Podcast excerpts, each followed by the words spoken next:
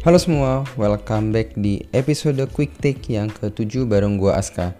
Pada episode kali ini gua mau bahas bagaimana gua menambahkan satu faktor ke dalam Eisenhower Matrix yaitu faktor complexity. Mengapa?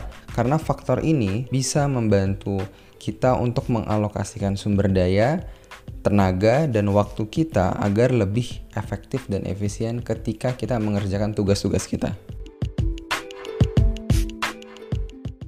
Untuk podcast kali ini, gue akan mulai dengan sebuah pertanyaan. Jadi, pernah nggak sih teman-teman ngerasa kalau pekerjaan yang kalian lakukan tidak pernah selesai dan selalu ada?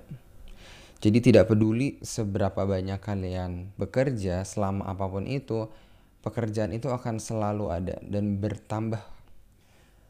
Nah, podcast kali ini kayaknya akan lebih relevan untuk teman-teman yang sekarang bekerjanya lebih lama dari waktu normal. Ya, katakanlah sudah lebih dari 50 jam seminggu. Bila kalian masuk ke dalam kategori ini, maka sebenarnya ada beberapa kemungkinan.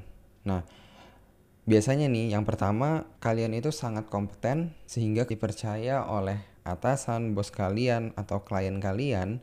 Jadi tidak peduli seberapa banyaknya pekerjaan yang kalian selesaikan, justru kalian malah akan diberikan kepercayaan yang lebih. Yang kedua, kalian mungkin sudah over capacity. Nah, ini bukan berarti pekerjaan kalian bagus, tapi memang kondisi kalian bekerja yang mengharuskan overtime secara konsisten. Yang ketiga, bisa jadi mungkin pekerjaan kalian tidak efektif atau kurang efisien dalam mengalokasikan waktu serta sumber daya yang kalian punya. Sehingga pekerjaan yang harusnya bisa selesai katakanlah dalam setengah jam kalian malah mengerjakannya selama satu atau dua jam. Ya mungkin ada aja alasan lain karena ketiga hal tadi itu hanyalah contoh yang sering gue perhatikan. Ya mungkin ada aja alasan lainnya selain tiga hal yang tadi gue sebutkan. Uh, terus sekarang bagaimana dengan teman-teman yang ternyata dalam seminggu bekerjanya kurang dari 50 jam atau katakanlah dalam seminggu maksimal bekerja 40 jam. Nah, ini menurut gue antara teman-teman udah bisa bekerja dengan efektif dan efisien, which is congratulation kalian luar biasa, atau teman-teman perlu mereview lagi waktu kosong teman-teman ketika tidak bekerja secara formal, apakah itu sudah dialokasikan untuk sesuatu yang benar-benar penting di hidup teman-teman? Atau jangan-jangan hanya sekedar procrastination aja. Nah, tujuan dari podcast kali ini adalah bagaimana supaya kita bisa mengurangi aktivitas-aktivitas di dalam pekerjaan maupun hidup kita yang tidak memiliki nilai tambah sehingga kita benar-benar bisa mengalokasikan waktu yang kita punya untuk pekerjaan yang benar-benar penting. Mencoba menjawab hal tersebut, salah satu framework yang cukup terkenal adalah Eisenhower Matrix. Terinspirasi dari Presiden US ke-34, Dwight D. Eisenhower, matrix ini mempertimbangkan seberapa penting dan mendesaknya aktivitas yang akan kita lakukan. Maka dari itu, matrix ini juga dikenal dengan urgent important matrix. Nah, karena disebut matrix, maka ada empat kuadran, yaitu kombinasi dari important and urgent, important but less urgent, less important but urgent, serta yang terakhir less important and less urgent. Membahas sedikit mengenai empat kombinasi tersebut. Yang pertama, important and urgent, di mana segala sesuatu tugas atau aktivitas yang masuk ke dalam kuadran ini harus segera diprioritaskan masuk ke kombinasi kedua yaitu kuadran important but less urgent, maka untuk aktivitas yang masuk ke dalam kuadran ini kita sebaiknya bikin schedule dan kerjakan di lain waktu.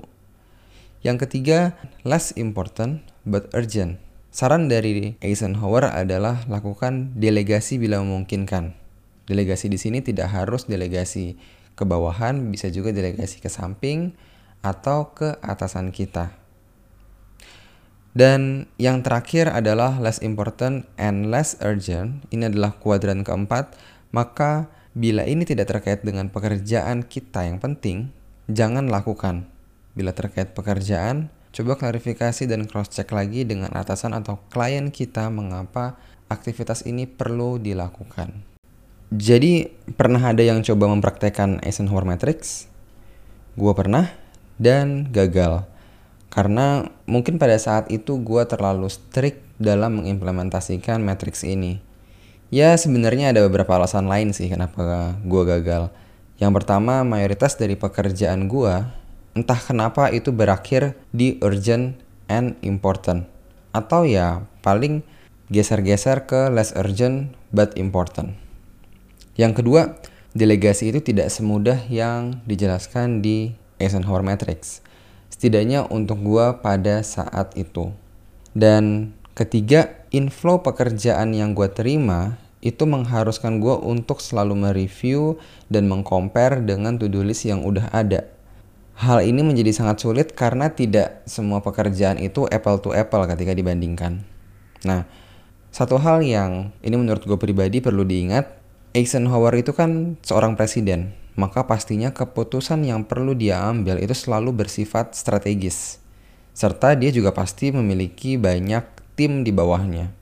Sedangkan untuk individual kontributor, entry maupun mid-level worker, ya pasti hal ini perlu penyesuaian.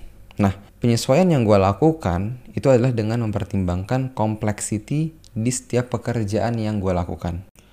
Oke, sekarang gue akan bahas artwork pada podcast kali ini. Jadi kalau teman-teman lihat, pada bagian paling kiri, di sini gue asumsikan bahwa gue punya 9 pekerjaan yang harus dilakukan.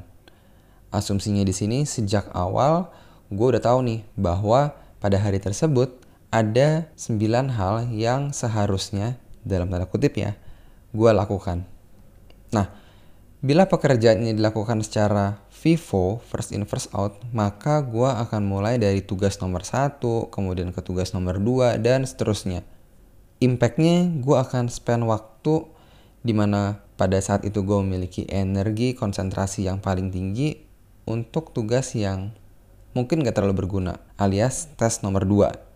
Sedangkan tugas nomor 8 itu gue bisa jadi harus mengerjakannya di akhir hari atau bahkan gue harus lembur sampai larut malam. Nah, bila kita menggunakan konsep Eisenhower Matrix, maka beberapa tes ada yang bisa kita drop, delegate, atau mungkin di reschedule. Namun, ada satu hal yang gue pelajari. Karena tugas yang nanti masuk ke dalam kuadran high importance and urgent itu ada dalam satu kuadran yang sama, maka akan ada kesan bahwa ketiga tugas tersebut atau semua tugas yang ada dalam kuadran itu sama-sama penting dan harus dilakukan saat ini juga. Di sinilah gue mulai mengconsider complexity dari pekerjaan yang akan gue kerjakan. Dengan mengconsider complexity, akhirnya gue bisa menyusun ulang tugas mana yang mau gue lakukan pertama kali. Di mana di sini gue akan mulai dari tugas nomor 3, baru masuk ke tugas nomor 8, dan akhirnya baru tugas nomor 1, dan seterusnya. Hasilnya, di sini gue bisa mengerjakan pekerjaan yang masuk ke dalam kuadran high importance and urgent di pagi hari.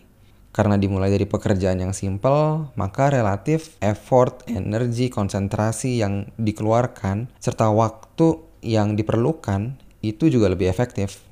Dengan menyelesaikan sesuatu yang penting, itu juga memberikan momentum yang positif di hari di mana gue bekerja. Dan Terakhir, dengan mengconsider ketiga hal ini, gue bisa jadi menyelesaikan pekerjaan yang memang benar-benar penting sebelum akhir hari. Tapi memang ada dua pendekatan, yaitu memulai dari pekerjaan yang paling sulit terlebih dahulu atau memulai pekerjaan dari yang paling mudah terlebih dahulu. Kalau gue pribadi, preferensi gue adalah melakukan sesuatu dari yang paling simple tapi kalau teman-teman ada yang prefer untuk melakukan dari yang paling kompleks, ya nggak ada masalah juga sebenarnya. Apa pun preferensi dari teman-teman, memahami kompleksitas dari pekerjaan itu akan memudahkan kita untuk memprioritaskan pekerjaan mana yang harus kita lakukan terlebih dahulu.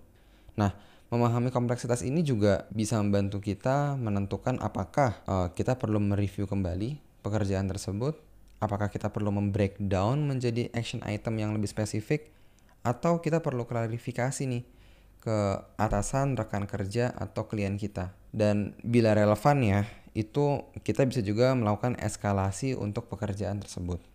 FYI, gue juga sekarang ini nggak maintain to-do list yang strict mengikuti tiga faktor tadi. Namun, faktor urgency, importance, dan complexity itu selalu gue jadikan sebagai framework gue untuk menentukan pekerjaan atau aktivitas mana yang harus gue prioritaskan serta next actionnya.